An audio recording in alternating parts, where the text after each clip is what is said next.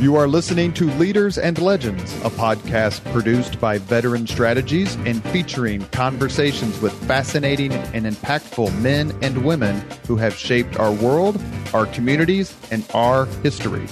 My name is Robert Vane, Principal of Veteran Strategies, and your host for our discussion. You are listening to Leaders and Legends, a podcast presented by Veteran Strategies, a local veteran public relations enterprise, and sponsored by Girl Scouts of Central Indiana, Garmong Construction, Leaders and Legends LLC, the Grand Hall and Conference Center at Historic Union Station, the McGinley's Golden Ace Inn, and MacAllister Machinery, your friendly neighborhood Caterpillar dealer. You may find all your sales and rental equipment needs at MacAllister.com. We are pleased to announce our podcast is a member of the All Indiana Podcast Network in partnership with Wish TV. You may find Leaders and Legends at allindianapodcastnetwork.com. Thinking of starting a podcast or need to host a public meeting? Let Leaders and Legends LLC be your partner as you look for new ways to communicate your message. Please contact Chris Spangle or me at leadersandlegends.net. Thank you for joining us on the Leaders and Legends podcast. Our guest today is Gerry Dick. In June, many years ago, right, Gerry? That's right. Many years ago. That's right. In June 2000, broadcast news veteran Gerry Dick and technology entrepreneur Scott Jones formed Grow Indiana Media Ventures LLC. It's a media company created to deliver Indiana business news and information through multiple media sources. Mr. Dick is president, managing editor, and owner of the company. But I first, as many people did, saw him during his 14 years at WRTV, a local television. And prior to the creation of Grow Indiana Media Ventures with its flagship presentation known as Inside Indiana Business.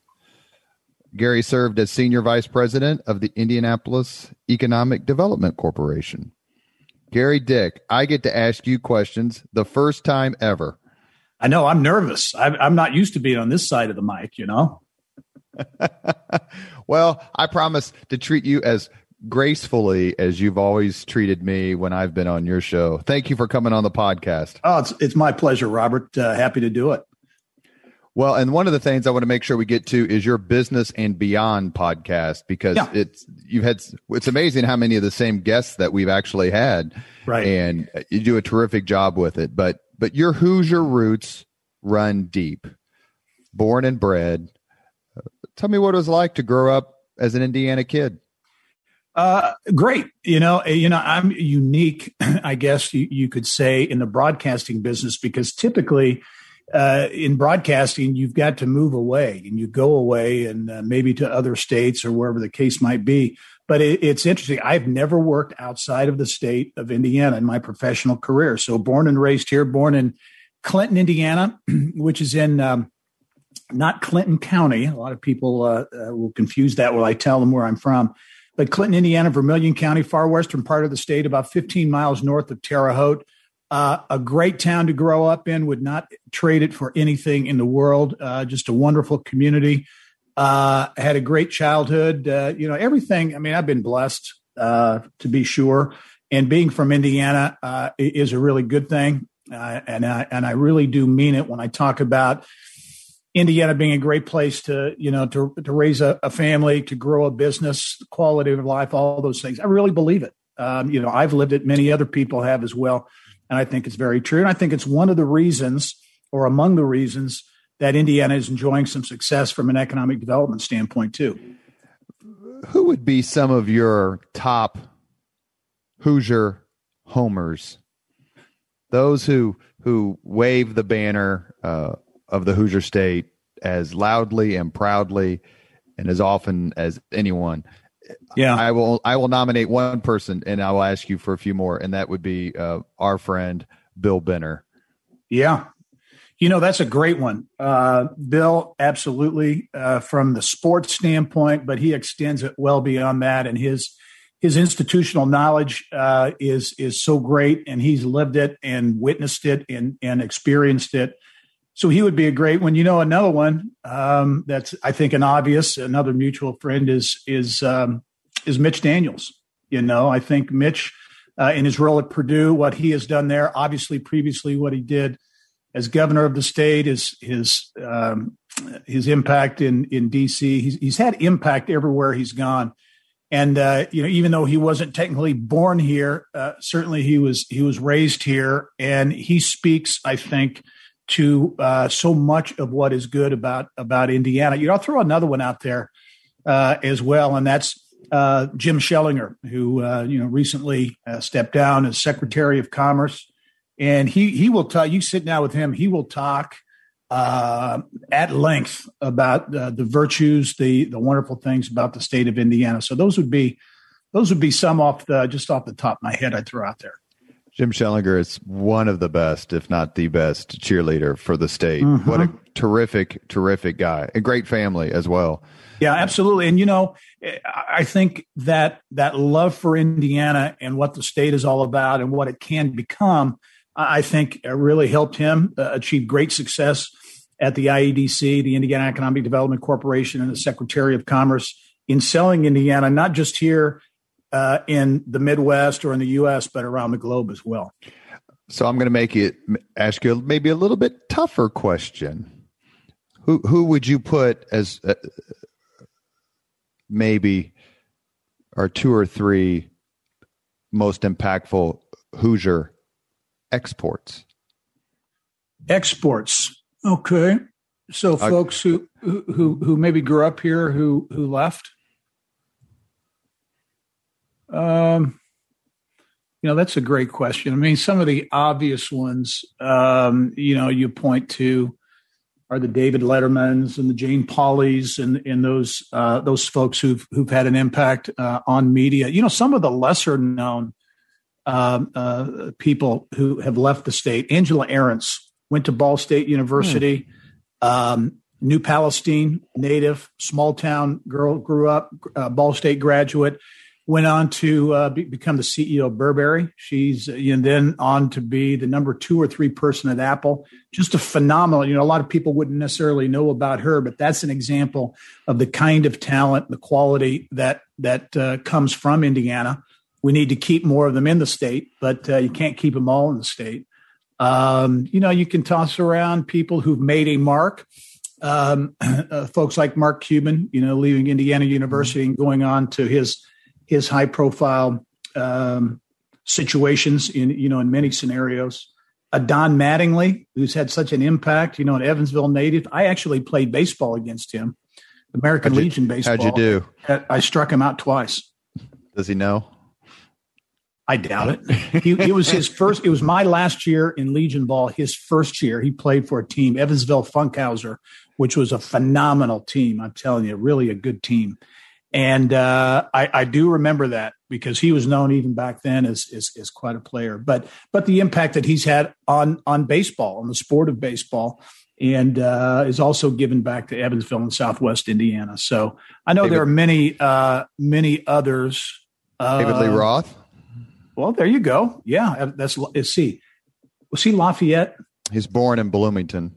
Bloomington. Okay. Okay. And Axl Rose. Axl Rose. I believe that's Lafayette. That's who I'm thinking of. John Wooden. Uh, yeah. Yeah. You don't John get John. You don't get John Wooden and Axl Rose in the same sentence very often. The so. same conversation. No, that's right. you that's graduated right. from Indiana State. What year did, did. You gradu- What year did you graduate? I graduated 1981. Yeah. So 19- you were there as yeah. a student when Larry Bird was there.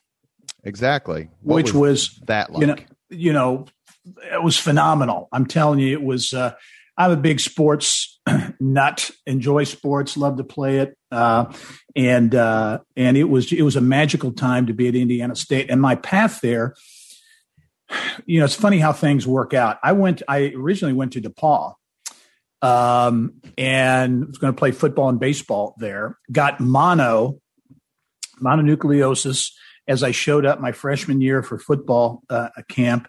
and then got a reaction to mono. And I was in the hospital. I mean, I, I was I had like a 104 degree temperature and packed in ice and uh, missed the first three weeks of school and you know really should not have gone to school should have laid out but i wanted to get to school and all that kind of stuff so my my academic uh, performance shall we say at depaul was not good and it, it, was just it was just you know great school it was just not a good experience but just a twist of fate i uh, somehow got an internship at the abc tv station in Terre Haute, uh, a one month deal. DePaul had what they called a winter term. And I got a job, a one month job as an intern, and um, thought this might be something I want to do. And I'd never even thought about. It. I thought I wanted to be a high school basketball coach.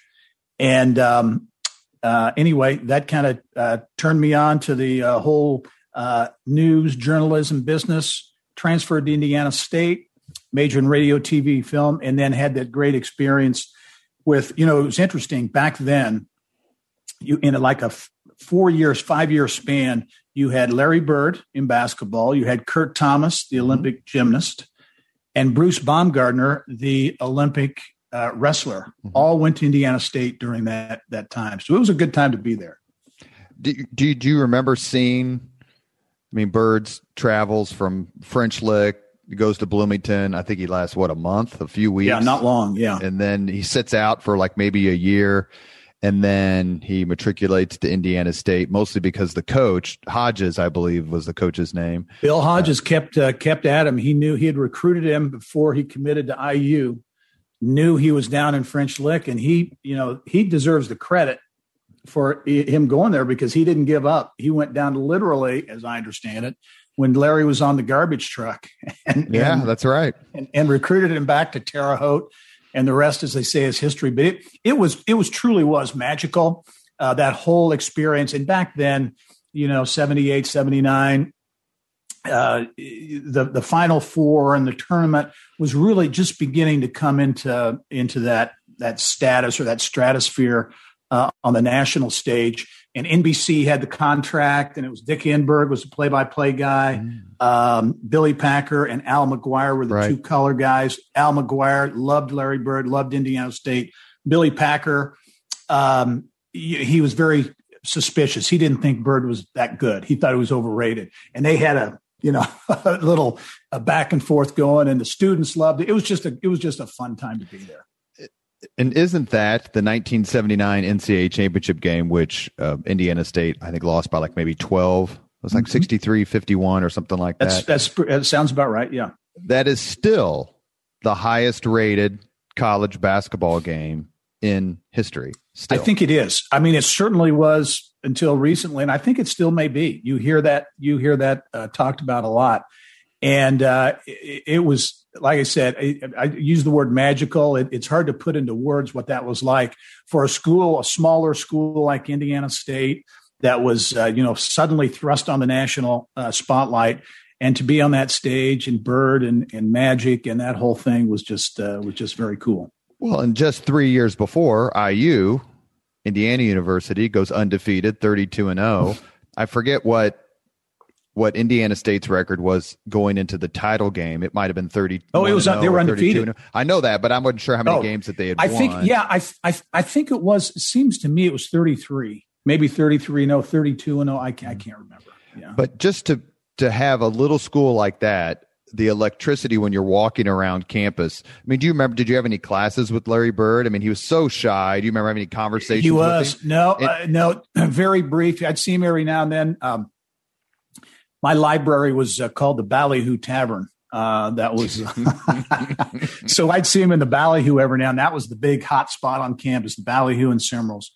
And I once every once in a long while would see him there. Never really had any conversations with him, but um, it was one of those teams too that everyone was a role player. You had Larry, who was the superstar, but he made everybody on that team better. And you had Brad Miley from uh, gosh, Martinsville, Mooresville. Um, uh, but uh, Brad Miley was an Indiana kid. You had Bob Heaton from Clay City, mm-hmm. little Clay City. uh, Indiana guys, and it was just it was just a neat team to watch come together. And the, the the the, campus was electric. We used to have at Hulman Center. I don't know if they still do. It was um, festival seating, I guess you'd say. You get in, you get in free with your uh, student ID, and it was first in, you know, first come, first serve. So we would eat at the fraternity house. We'd eat dinner early, then we'd go down and wait in line, and the doors would open, and you would just fly in there to get your seats. So that was, I mean, Hulman Center was packed every game, and it was, uh, it was, it was, it was pretty cool. You mentioned DePaul a few minutes ago. Is that where you met uh, Ken Owen? Did you meet there? I know how good friends you are. You know what? That that that's very interesting. I don't think we actually. I'm sure we did cross paths there, but we really met a few years later in Fort Wayne uh, when he was at the CBS station in Fort Wayne. So I'm a year or maybe two years older than Ken, and Ken, uh, I was at the. I got my first job out of college was at the NBC station, and and Ken uh, was there in uh, in Fort Wayne uh, uh, on his job at WANE TV. So that's where we first connected, and then of course he moved down to Indianapolis as I did, and continued the friendship. Great guy, really good guy one question I wanted to ask you since we're talking about Larry Bird and I don't know how many people you've interviewed in your career. It's got to be in the thousands. Have you had a chance to talk with uh, Larry about, you know, hey, I was there and and you know, reminisce a bit? You know, it's funny. I have, and you know, he's a man of few words. So he he he appreciated. We had him in on the show. It's been a few years ago, and uh, so I talked a little bit about that. So he acknowledged it, but didn't didn't elaborate didn't elaborate much. he doesn't appear to be too sentimental. Yeah, yeah, right, right. Great player though, and great and good guy. And what a what a what a uh, cool story his uh, his is. I still love watching on YouTube Larry Bird videos uh, from his. Oh, they're days. great. Not, not yeah, not only at the Celtics. I mean, not only at Indiana State, but from the Celtics and uh, just how his his court sense and like he had eyes in the back of his head, you know, and uh, some of his passes. Plus, when Michael Jordan says you're the best trash talker he ever encountered during his career, yeah, I mean that's, that's a like, compliment. Yeah, it's being anointed by the Pope, right? uh, which would be harder for you to recognize? Thinking back today about how the news media and technology was when you started, or when you started having someone say, this is the way it's going to be in 40 years? Oh, that's a great question. Uh, pr- probably um, someone telling me back then the way it would be 40, 30, 40 years from now, because, and, and you know, you understand this uh, as well. I think back on that and, you know, when I started in, in television news, you know, we didn't have, there weren't computers. There was no internet. Uh, you know, we had just those clunky typewriters that that we had to pound stories out on, and a thing called a telephone. That was not a cellular telephone or a cell or a mobile. It was a a wired telephone that you had to, you know, if you're out on a story and you need to get a hold of a contact, you had to make sure you had change in your pocket so you get to a, a phone booth, which essentially don't exist anymore. So I, I, I think back on those days, and and you know, I have mixed really mixed thoughts about it because I think on the one hand, uh, you know, technology today is so uh, awesome and it allows for the dissemination of content and news and information and the ability to get things quickly and to allow reporters to do their jobs. I think think those are all positives. But I think it's also uh, a source of, as we see, you know, a, a lot, uh, source of a lot of misinformation and you know people you know get you know in a rush to get things out there get that the wrong information and the wrong content out there. And uh, i also think that having notepads and having to call people on the phone and set up interviews or get information all those types of things um, it was it was more difficult more time consuming more clunky if you will less efficient but i think there was a lot uh, there was a lot of positives about it too, from a from a relationship building standpoint, and getting that information and making sure it's correct and making sure it's right. So, kind of mixed emotions. I think on balance, though, technology is a is a good thing. It enables us to do our jobs in the way we do it now. Uh, wouldn't be able to do it otherwise without technology and the ability uh, the ability to do that. But a much different day uh, back in the day in the old uh, the old uh, the old school reporting ways. Uh, the media takes its fair share of hits, uh, sometimes from Republicans like me, and sometimes from groups who feel that they've been mistreated or misrepresented.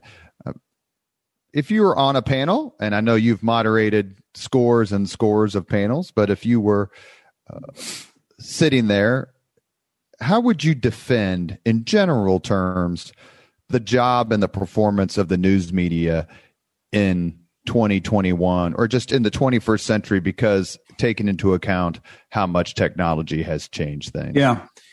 You know great question. I'll be i'll, I'll be really honest. I'm i'm a um, on the one hand a defender of um, of reporters and journalists and those doing their jobs. But on the other hand, and I think this is more directed eh, on the national stage, and what I see covered nationally on the uh, on the networks, on cable, and all the different various sources we have to look, I just think uh, reporting has taken a turn uh, for the worse. I mean, I, I really do. I think opinion has uh, integrated itself into into reporting. You know, it, it's great to have opinion, and that's one thing. And then there's straight journalism. That's another. The two are separate. Now it's today. It's very difficult to see uh, the difference. It's and and it's you used to see that in certain instances, uh, maybe on um, you know outlets that were more that more right leaning or left leaning, whatever the case might be. But now on on uh, you know what's termed mainstream media or legacy media, whatever you want to you want to call it, so much is a, I think comes off as opinion as opposed to straight reporting, and and I I think that's a that's a bad thing, and I think it paints everyone in the industry, including local reporters and local journalists, who I think those that I know, you know, it's it can be a difficult job and a challenging job. They really try to do a really good job about informing people and getting information, getting content out there. But it paints everybody in the industry with a, broad, a, a, a broad bad brush. So I, I I don't know that I can necessarily defend. I can't defend some of the bad stuff that I see going on. But it's really, you know, frankly, to me, it's disheartening because uh, I, I know, and I, I always said I never wanted to be one of those guys to say, uh, you know, oh, when I start, you know, when I was in the business, um, but I'm I'm telling you, it was it was it was different. I mean, the attention and the the focus on on facts and and and and content being correct first and foremost was there. I mean, if you if you had you know now I, I see things that are reports that are just flat out wrong. I mean, totally wrong. And what happens? I mean, it just kind of goes by the wayside, and you're on to the next story, and it goes. Uh, you know, I, I, know, and I, believe me, I made mistakes, and everybody does. And I was mortified when I would make a mistake or an error, be it whether it's, it's something like grammar, let alone content. I was I was mortified by that, and I don't know. Uh, for some people, it's still that way, I think, but I, I don't know about the you know the broader the broader industry. So it's much different than it was, that's for sure who were some of the uh, broadcast journalists, either on the national or local level, whom you looked up to or said, you know, if I'm if I'm half as good as as he or she is, then I'm going to be pretty darn good. Yeah, that's interesting, uh, Robert. You know, I think back and um, and this goes way back, and some of these names may be not familiar to some some listeners, but there was a CBS uh, he's a White House uh, reporter for a long time. Bill Plant was a you know kind of meat and potatoes newsman. Dan Rather now he he his um, is much more the opinion guy these days, obviously. But back in the day when he was a reporter, I remember as a kid. That's that might have been when I started getting interested in um, in journalism was uh, the Democrat convention in 1968 in Chicago and the, the violence and all the stuff going on and, and, and obviously the unrest we saw with in the um, wake of the uh, assassination of Dr. King and all those types of things and the news coverage of that. I was fascinated by that. I, I just I looked at that and I saw uh, those people out there doing those stories and bringing these stories from far away into uh, our living room, I thought was neat. So I thought rather uh, read his book. I think it was The Camera Never Blinks. Was uh, correct. His uh, his book, which I, I, I thought was great. Then on the local level, you know, I, I was honored to work at Channel Six uh, uh, early in my career, get a, to get a job here and move here. Legendary station, legendary people. Bob Gamble, the news director there, was he's, he's in Broadcast Hall of Fame. He's passed away a few years uh, years ago. Wonderful guy and hardcore journalist with a soft heart. I mean, he was just a great guy and someone I looked up to. Uh, Howard Caldwell, Clyde Lee, you know, the anchor desk, you know, the things that Channel 6 did over the years were truly phenom- phenomenal on a local level and really solid reporters like, you know, Jack Rinehart and, and, and, and Derek Thomas and uh, Cy Jenkins. I mean, I can go on down the list, but Channel 6 and uh, there were others in this market certainly, but Channel 6 will always have a really uh, uh great place in my heart for the things that uh, it enabled me to do, uh, but also for all the things that, that have been accomplished at that station over the years. I should note that Howard Caldwell is a fellow graduate of Howe High School on the very good side. Yes, along with Fred Klipsch. I didn't know that. Okay, very good. Well, Howard, and again, great example uh, of a a person who on TV, I think he came across certainly as a credible journalist, but also a nice guy and a good guy, and a great example of someone who who indeed was that. You know, some people come across as nice guys mm-hmm. that maybe aren't nice guys, or vice versa. Howard was the same guy, I think, um, in person as he was over the air, and he he was a very special special guy. So many of these long tenured reporters or anchors have retired in the last five or six years, I would say. Jack Rinehart, uh, Rich Van Wyk. Just just retired, yeah. Jim Shella, mm-hmm. Kevin Rader. Uh, the list goes on. Is it does it make you a little bit wistful to see some of these folks step away? A little bit, but you know what? And and, and I'm a firm believer that you need new blood. You know, you need you need young young people to step in the fold and and and and take the take the ball and run with it. So I, I like to see uh, new new folks in in high profile uh, positions. However, what is striking to me is, and you mentioned some great names there, and there are others as well, is the lack of institutional knowledge in um, in media in Indianapolis. And I, I would assume it's very similar around the country in, in markets around the country. But um, you know, when I again to use the Channel Six analogy, you know, when I was back at Channel Six, you had so many people there who had been there for a number of years, and if there was a story, you had to harken back. Oh yeah, that was two years ago. What was that? They would be able to t- tell you this is what happened. This is why it is important. This is why it's important now.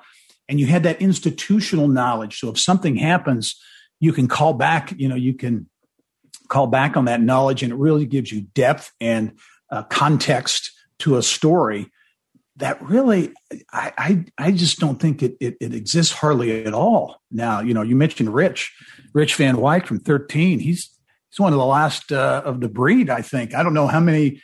Uh, there, there, are a few, I guess, but not many who've been around for that length of time who are really encyclopedias of of information and can understand uh, why a story is important. You know, sometimes something might happen, and uh, if folks haven't been around for a while, they they they don't take note. They just move on to the next story. So I think that's the biggest thing. I think we're just losing that institutional knowledge in me. And I think Rich only worked at thirteen.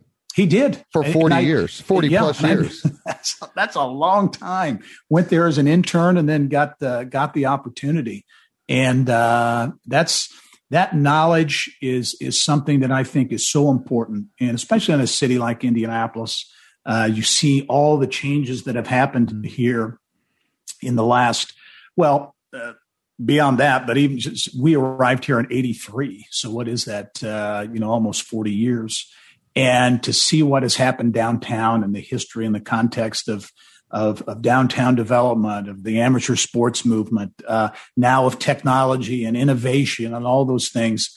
Uh, I think it's important to have have that uh, have that knowledge to to provide context for the stories that we uh, read and see every day. And another name we must mention, who you worked with, is Barbara Boyd.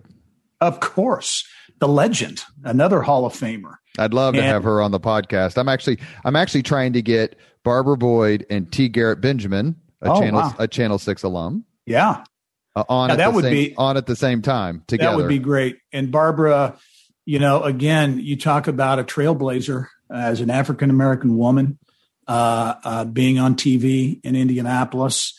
Uh, and this was long before I arrived in Indianapolis, but uh, she, I think she received awards for her. Uh, she had breast cancer mm-hmm. and, and did, um, I think, a series of stories of reports uh, on, and, and to think about it at that time, which was, you know, probably 50 years ago, that just didn't happen and she was open to it and did it and um, she she uh, again another special person that has made such an impact uh, in so many ways on Indianapolis. She'd be a great one, and I I haven't seen her for a little while, but she seems to have as much energy today as she did 20 years ago, and I think and she looks awesome. ridiculous. She looks absolutely stunning.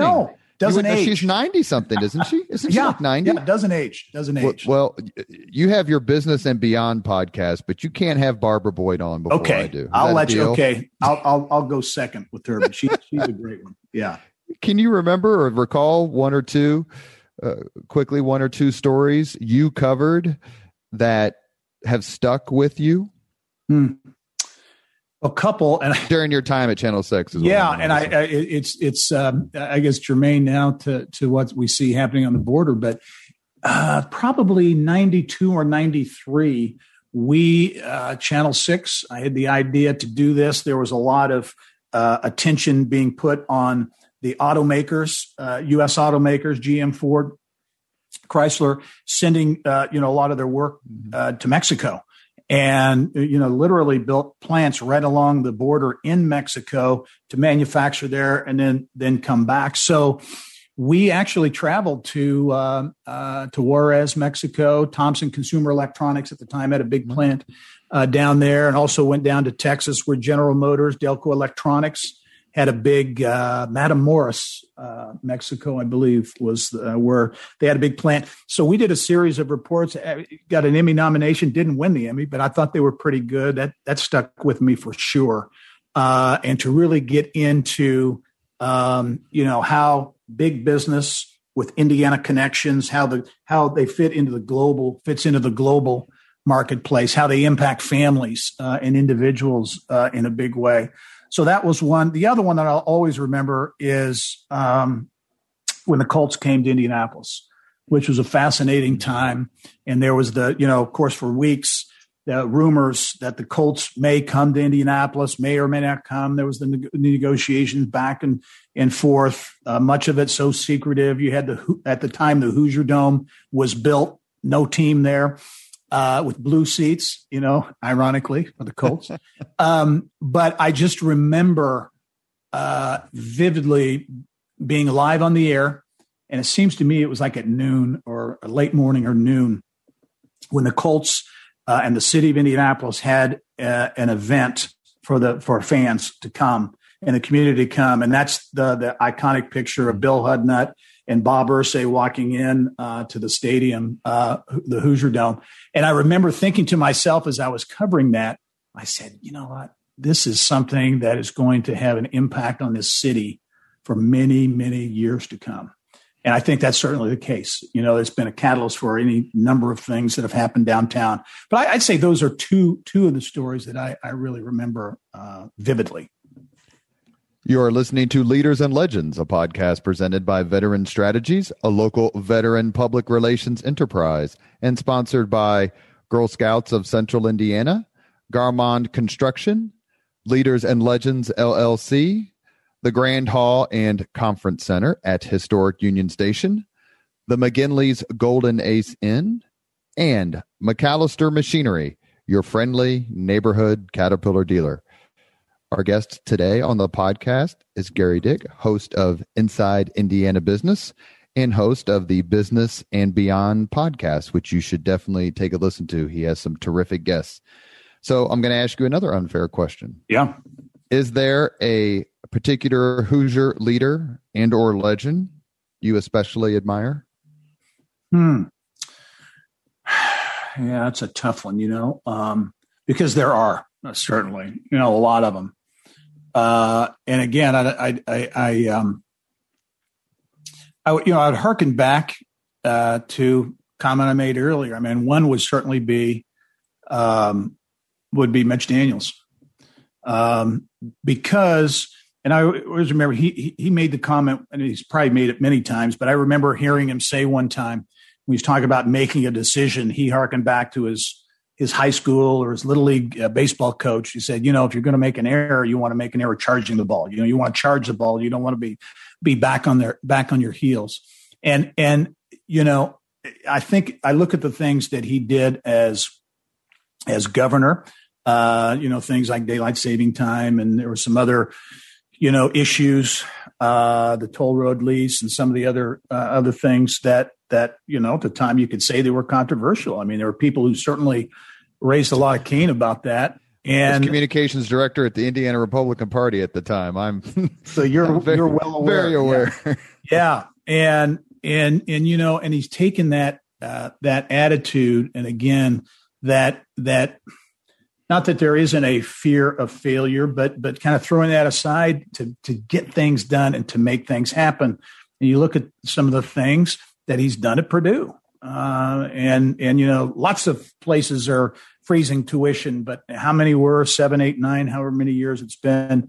How many years, uh, you know, how, how, many people were doing it back then? The whole COVID, the reaction to COVID, and I think Purdue and and and Mitch were out on an island early on saying we're going to we're going to get kids back to school and that wasn't a popular necessarily mm-hmm. opinion but it, it, certainly worked out so i would point i would point to uh, to to him i would throw a couple of scots in there and that's scott jones my partner in the business and some of the things he did uh, helping from the private sector side on daylight saving time and getting innovation and entrepreneurship more in the in the uh, in the spotlight in Indiana. Scott Dorsey, one of the co-founders of Exact Target, again giving back to community now helping other companies and other um, you know startups maybe get that uh, get that spark to launch their idea and to create things so there are a lot of people i, I tell you well and and uh, you know an obvious one is jim morris who um, you know everybody knows everyone's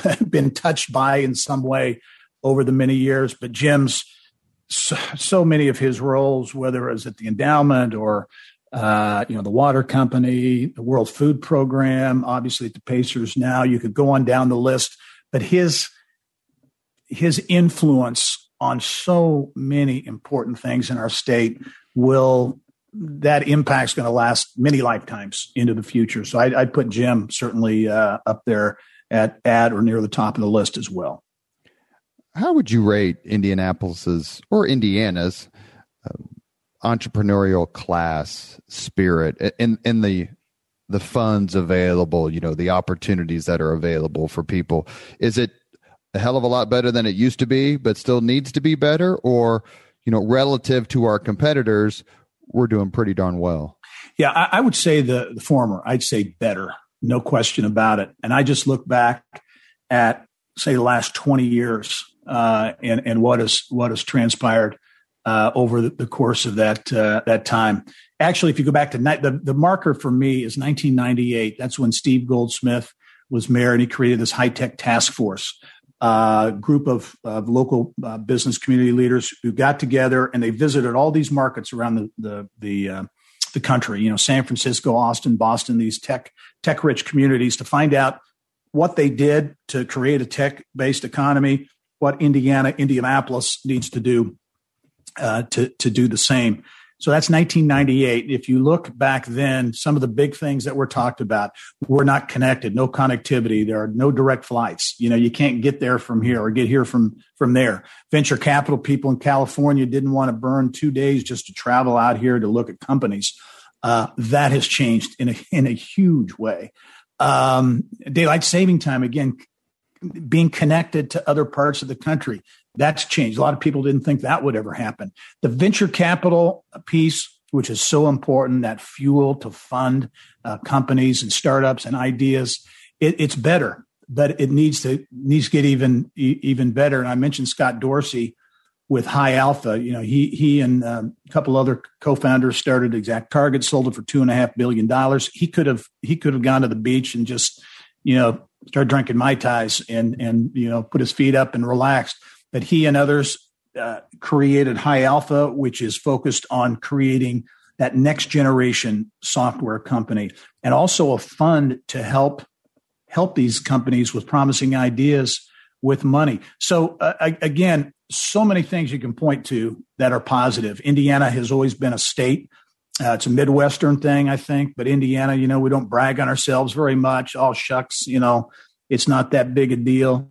Uh, we need to do more of that, in my opinion, uh, to talk about what we have here and the assets and the, the really positive things, because there are a lot of things. These incubators and and co-working spaces. Launch Fishers is a great example up in uh, the city of Fishers, which has this vision of being an entrepreneurial, smart, innovative city. And that's kind of their brand, if you will. So you're seeing a lot of things all over the state of Indiana, in particular in central Indiana, that are positive but especially on that venture capital uh, game, we gotta we gotta up that game. And the other piece, uh, Robert, I would say, as you know as well, is talent. You know, we've got incredible colleges and universities. We're keeping more of that talent here. We need to keep more of it because to fuel the jobs and the demand that's going to be out there for jobs for these companies in the years ahead, we got to keep more people here and attract people to the state of Indiana. You mentioned talent and the entrepreneurial spirit and the innovation. Uh, you just recently had on your podcast uh, someone who I consider a terrific friend and and probably the most talented leader of his generation because he's a few years younger than me. I don't know, 10 or 12, I'm not sure. Ryan Vaughn. Hmm. We need more Ryan Vaughns, and we need more Angela Smith Jones, and the list goes on and on. And then with regard to innovation, and I should say full disclosure, I was they have been my client from time to time. Talk about what Dan Elsener has done at Marian. Oh, amazing, to put it mildly. And, and, you talk about innovation and education. Uh, I, you know, you got you look that up in the dictionary. You got Dan's picture there. Um, education, you know, is one of those uh, areas that uh, you don't necessarily associate with innovation and things being done differently and in new ways. But you just look at what has happened at Marian University, formerly Marian College. So that's mm-hmm. one of the many changes Dan made there to make it uh, Marian University. But uh, you know, creating um, the uh, the School of Medicine, chiropractic uh, medicine, or osteo I'm sorry, osteopathic medicine. Mm-hmm. Uh, another entire a medical school. Establishing football. You talk about talent and talk about the need to get students and a, a diverse group of students into the university. People said, "What are you creating a football program for? For crying out loud! Getting more on campus housing all the things they did there, it's it's like uh, an innovation a minute. So he is without question transformed uh, Marian University. But I think his his innovation now, what they're doing with St. Joseph's uh, College, which of course went out of business in Rensselaer, but doing some statewide things there. His innovation, I think, is rubbing off too to other schools, large and small, to do things out of the box, you know, outside of the box, if you will. And I think that's a good thing. And again, from a talent pipeline perspective, can't remember what the numbers are, but uh, there's like 90%, whatever the, the number is, the number of graduates from Marian University who stay in central Indiana or stay right. in Indiana. When you look at teachers, you look at healthcare professionals, and those industries need more more talent, more people. Uh, Marian is is a pipeline uh, to uh, to uh, to fill those those needs. So, Dan, again, you talk about innovators in education. Mitch Daniels has certainly become that uh, as he's gone to Purdue, but Dan Elsener has has just done and continues to do an amazing job at Marian. Well, I know uh, President Elsener and President Sue Ellspermann for Ivy Tech were just on your Inside Indiana business show about a month ago talking about their new education alliance. Mm-hmm. When you talk to business owners or people who are decision makers at the highest level, how much do they emphasize the general education climate in Indiana while also giving credit where credit is due with regard to the education reform, quality education environment in Indiana, in Indianapolis. How important is that? Well, they talk about a lot. It's very important, uh, obviously. And you mentioned Sue Ellspermann at Ivy Tech. I think that's a great example. Um, you know, the word alignment is used a lot of aligning the needs of business with um, the curriculum and the the education that students are receiving in uh, in colleges and universities. Uh, I think if you talk to folks in business, if if you talk to folks in academia, I think who are being honest, I think they they'd say those two things have been out of whack for a long time, and uh, there there's not been enough focus on really educating students to the um, to the demands or to what what the uh, the open jobs are in a in a 21st century mm-hmm. economy. Technical education, uh, what used to be called vocational education, if you will, the things that Ivy Tech is doing. If you think about the educational pipeline and um, former CEO of Salesforce Marketing Cloud, uh, who was here for a number of years, he and he's been all over the country, lived out in Silicon Valley for a while, and he he would openly say there is no better uh, pipeline for talent than in Indiana, bar none. He said, hands down, if you look at the state universities and the elite universities in that list, you look at the private universities and the elite universities in that list, it's unbelievable. You know what what what kind of uh, academic firepower there is here. So the challenge is is to is to connect uh, the universities with the needs of business. I think you're seeing a lot of examples around the state of Indiana uh, of that happening. And I think there's there's getting more, you know, four year traditional colleges, universities, very important. Obviously, their their importance continues to be, uh, uh, you know, a, a front burner thing.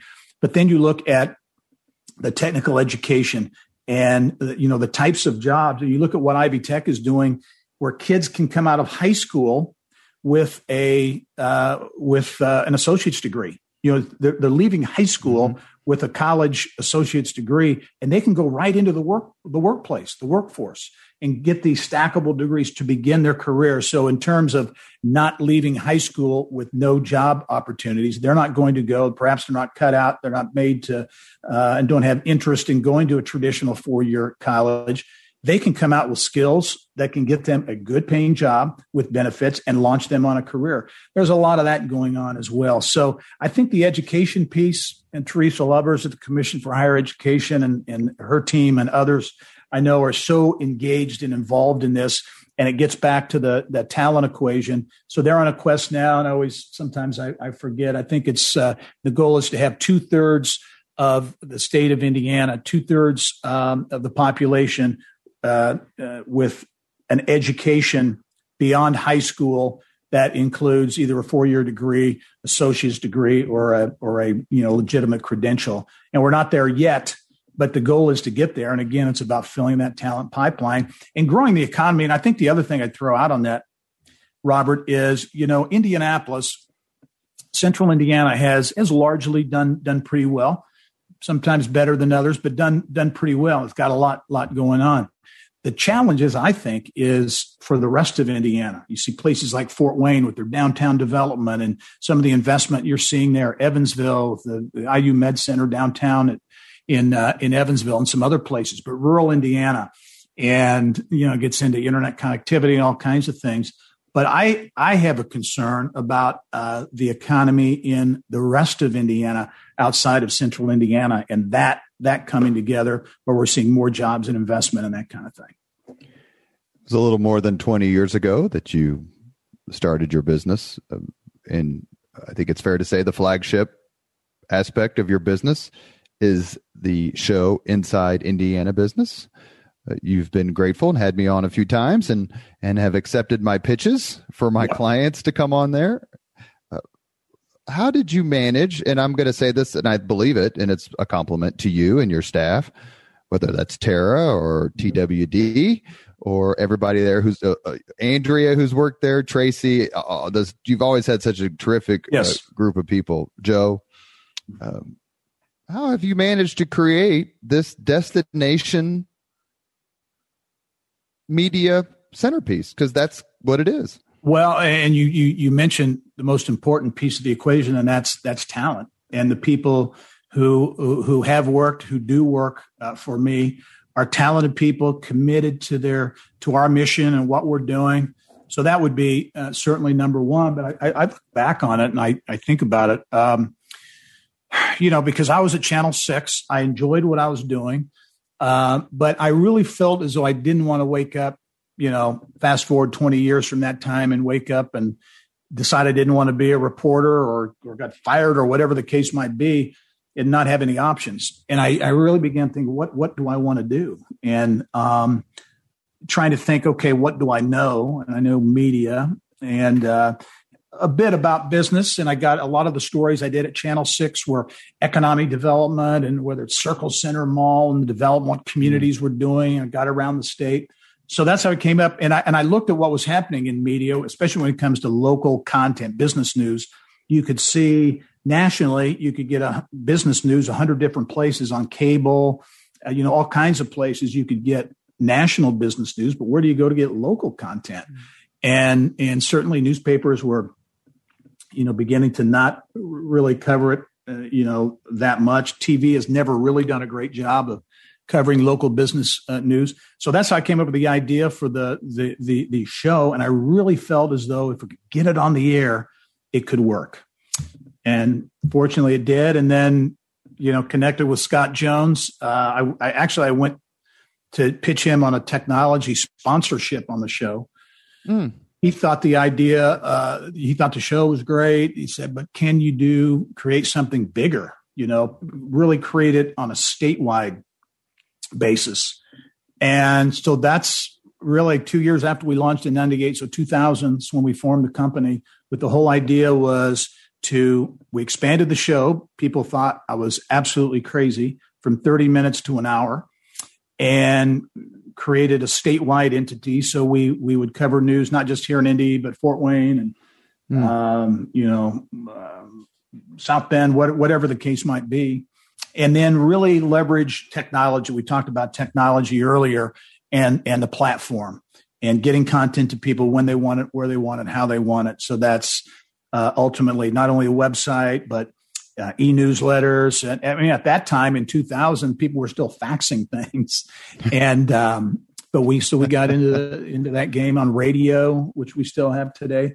And that's really not only from a content distribution standpoint, but from a branding standpoint. And to get that inside Indiana business name in front of people, that's how it really kind of kind of took off. And again, been very fortunate to have just tremendous people uh, to work uh, for me and to support what we do uh, along the way. Is it? Do you miss the? Do you miss the adrenaline of the breaking news? but it's more than compensated by the fact that you get to do these really terrific set piece interviews with with folks where you can have a nice casual but informative conversation mm-hmm. is there yeah. a balance there yeah yeah there is and, and i will say this i mean that breaking news fix if you will we get a little bit of that when it's uh, uh, you, you, know, we we we we get um, you know Toyota's big announcement, six hundred million or uh, uh, nearly a billion dollar investment. These big economic development projects that we get the scoop on, and we're kind of kind of you know can break that news. That that kind of solves that a, a, little bit, but but more broadly, yeah, it, it gives us the opportunity. And as I've always said, you know, I said, you know, in terms of our content we're not in business to be cheerleaders for the business community, but at the same time, we do want Indiana business to be successful. And so the stories we do, you know, we're going to do the stories on the the layoffs and the the, the plant closings and the the challenges in education and and and those those types of things. But we're going to do most of the stories, many of the stories we do uh, are about what people are doing in Indiana in in innovation and entrepreneurship. If I get one comment most consistently, and it's the one I appreciate uh, among the most, that is, I didn't know that. I didn't know that was happening in Indiana, and there is a lot of that all over the state. Uh, as you look at what entrepreneurs are doing and innovators and small business owners, so that's that's really and i think that's that's part of what has has led to our success as well because the local the local stations don't have the time for it don't have the interest in doing it. So we're able to do that and uh, i think there's a there's an appetite for it. You're listening to the leaders and legends podcast. We're talking with native hoosier entrepreneur and journalist gerry dick. Let's talk just for a few minutes about your podcast. It's called business and beyond it, the lineup of guests is terrific to say the least. Uh, I look at some of them and go, okay, they've been on mine too, or like, damn, how did he get them? what made you start the podcast? I know it's, I mean, I hate to say it's the trendy type thing, but they are they are becoming enormously popular. Uh, talk to us a little bit about why you decided to go down that route and how much fun you're having. Because if you listen to the podcast, you're having fun. Yeah, and, and it's great, uh, great question. And you know, you you were fully aware of this, and you jumped on the the podcast bandwagon before I did, and I, I just, you know, uh, I'm really late to the game. I I, I think it's a uh, it's it's a it's a popular uh, vehicle to get content to people, uh, and I, you know, frankly, and I guess I was asleep, but I, I just didn't realize how popular. You know, we started a podcast where we take our one hour TV show and we condense it into basically 30 minutes. And you have people who download that and listen to that. We get feedback that, uh, yeah, on the way to work or working out on the treadmill, whatever the case might be, I listen to the show on a podcast.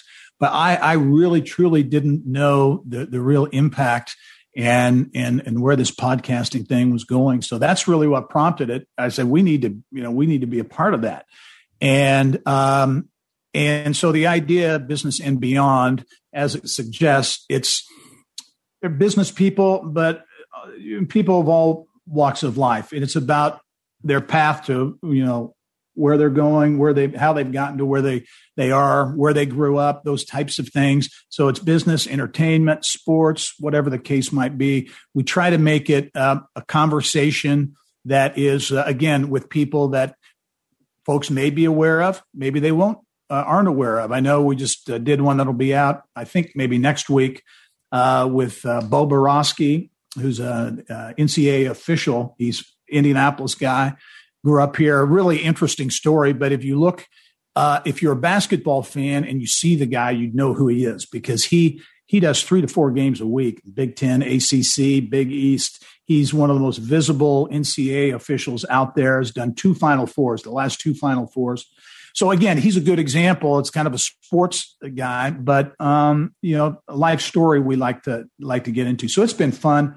I enjoy our interviews on TV, but this, as you know, Robert, gives you an extended platform to just have a conversation, and that's that's been fun. Have you learned anything new? Like you've been in the city for decades and have interviewed either through Inside Indiana Business or at Channel Six uh, hundreds, maybe th- probably at this point, thousands of people mm-hmm. for sure. So you have a very rich uh, knowledge of the city and and its people and its leaders and its and its fun kind of trivia, for lack of a better term. Is there anything that sticks out through your podcast or interview? You're like, you know, you mentioned something about the audience going, I didn't know that. Yeah. Well, when has Gerry Dick said, I didn't know that? well, it's interesting uh, because I know a lot of the you know kind of history at least for the last you know 40 years plus or so. But it's some of the kind of the backstories that i find really interesting. Scott dorsey for example that i mentioned earlier and he's just one good example. You know he talked about when they went to close on the exact target the salesforce acquisition two and a half billion dollars. Uh big deal. And he, he tells the story about taking two pictures when they were ready to sign and close the deal. One picture was of him uh, smiling and happy and excited and, you know, gung ho, this is a great day. The other picture was him looking really terrified, scared, frightened, not knowing. And at the time they said, you know what? we're going to take these two pictures. We're going to see which one turns out to be what this deal uh, ultimately is. Obviously, the uh, the good picture is the one that prevailed. But it's stories like that, kind of the backstories that that uh, individuals have their their their their times of of doubt maybe uh, as they uh, pursued their their business ideas or or things they were doing in their lifetimes. Those are the things that that I you know you don't know until you really sit down and talk to someone. And those those are the things I really appreciate. We have reached the point in the Leaders and Legends podcast where we ask the same five questions of all our guests. Gerry Dick, are you ready? Ready to go. What was your first job? Uh, post uh, after college or first job period? First job period. You can leave out cutting grass or delivering newspapers, but yeah, I would tell you the first real job because I detasseled corn, I baled hay, uh, uh, cut weeds in in bean fields. I did the farm stuff, but I pressed records at CBS, the CBS Records Factory in Terre Haute, Indiana, midnight to eight shift for two summers. And uh, it was interesting. It was the largest, I believe, the largest yeah. record pressing operation in the world it was in Terre Haute, Indiana, CBS Records. And uh, got it, had a summer job there, two summers in a row, made great money, but it was a it was a grind. Did a lot of Peter Frampton uh, Frampton albums. Uh, so yeah, that was me. Frampton comes alive. Exactly. I, that could have been the oh, name of your podcast. Yeah. Gerry comes alive. I, I like that. Maybe I, I, would do another one. Yeah. I think my uh, wages are still being garnished for all the uh, CD memberships back in the 80s. For Columbia House. Columbia yeah. House. Question number two What was your first concert? Uh, first concert, Kiss, Hulman Center, Terre Haute. I Gerry think, Dick, Gerry hey, Dick, member of the Kiss Army. No, I, I was not, but I think the Kiss Army uh, was founded in Terre Haute, if I'm not mistaken. number number three, if you could suggest any book for someone to read, which book would you choose? Oh boy, oh man. Uh, Oh man, you know what? And I'll, I'll, tell you this. This probably says a lot about me, but I, I, don't have time to read that many books anymore. But um, you know, I, I would say, uh, oh gosh, uh, you know, I'll I'll go back to when I was a young, really young, and uh, I just remember this book, um, Gale Sayers, "I Am Third. Um, it was about his relationship with Brian Piccolo and that whole thing. This this goes back into the '60s, but uh, it was a book about a, a, a, young guy's path to success, empathy, and caring for other people, and that kind of thing. So I'll, I'll throw that one out there. Gerry's referencing Gary Piccolo, or excuse me, Brian uh, Brian, Piccolo, yeah, Brian yeah, Piccolo, who uh, was from Wake Forest and mm-hmm. roomed with Gale Sayers for the Chicago Bears. And he died at the age of like 23, 24. Something like that. And created, and, and it was memorialized in the film Brian's Song, which is still, still used to induce crying. yeah, in, exactly. In men in yeah. sociology and psychology classes to this no, day. No still. question. And, and, you know, back then, and certainly when they were in training camp, at that time, they the Bears trained at St. Joseph's College in mm-hmm. Rensselaer. Question number four: If you could witness any event in history, be there as it happens, which event would you choose? Hmm. Wow. Uh, well, these are these are these are tough ones. Um, any event in history. Um, well, I've I've done um, gosh, any event in history. Boy, I'm not prepared for that one. I uh, I you know, I'm fascinated by World War II. I, I wouldn't you know, wouldn't have want to to have witnessed you know D-Day, but it just fascinates me in terms of events in history and what you know what took place then we've been able to go over, been in Normandy and, and seen some things over there. But, um, you know, if, if it's uh, if I, I, switch it to my my fallback on on um, on sports, I've been to the Masters, so I've I've seen that. So that's um, off my bucket list. I tell you, what's on my bucket list is the Army Navy game. Uh, is what I want to I want to witness. Go Army. That's Last, right. That's right. Last question. If you could have dinner with anyone living today, two hours off the record, whom would you choose? Hmm. Oh, another good one. Uh, just one person? Yes, sir. Okay. Uh, you know, I would, um, a guy who has had certainly uh, an interesting life um, well, I'm, I'm going to do a do a, a, local and a national, but uh, George W. Bush. Um, I, I, just think his, his, his um, perspective on a number of things and what he has been through in his life, um, politics, personally, all those types of things. I think George W. Bush uh, would be a, a really interesting uh, dinner conversation. And then I'll say, look, if I had a local person, and I'll go back, even though I've talked to him many times and know a lot uh, about him, is, is, Jim Morris, because I think the stories and the, the, the things that he has done in his life, I'd love, love to know more uh, about that, uh, about those things. You have been listening to Leaders and Legends, a podcast presented by Veteran Strategies, a local veteran public relations enterprise, and sponsored by Girl Scouts of Central Indiana, Garmong Construction, Leaders and Legends LLC, the Grand Hall and Conference Center at Historic Union Station, the McGinley's Golden Ace Inn, and MacAllister Machinery, your friendly neighborhood Caterpillar dealer. Our guest has been entrepreneur, journalist, and proud Hoosier, Gerry Dick. Gerry, thank you so much for your time. I enjoyed it. Hey, I really enjoyed it, uh, Robert, very much, and I look forward to seeing you uh, seeing you around town. Now that uh, all these restrictions are, are maybe off, hope to see you in person very soon. Thank you, sir, very much. Thank you very much for listening to Leaders and Legends, brought to you by Veteran Strategies Incorporated. If you want to contact us about this program or our menu of public relations services, please send us an email at robert at veteranstrategies.com. That's robert at veteranstrategies.com.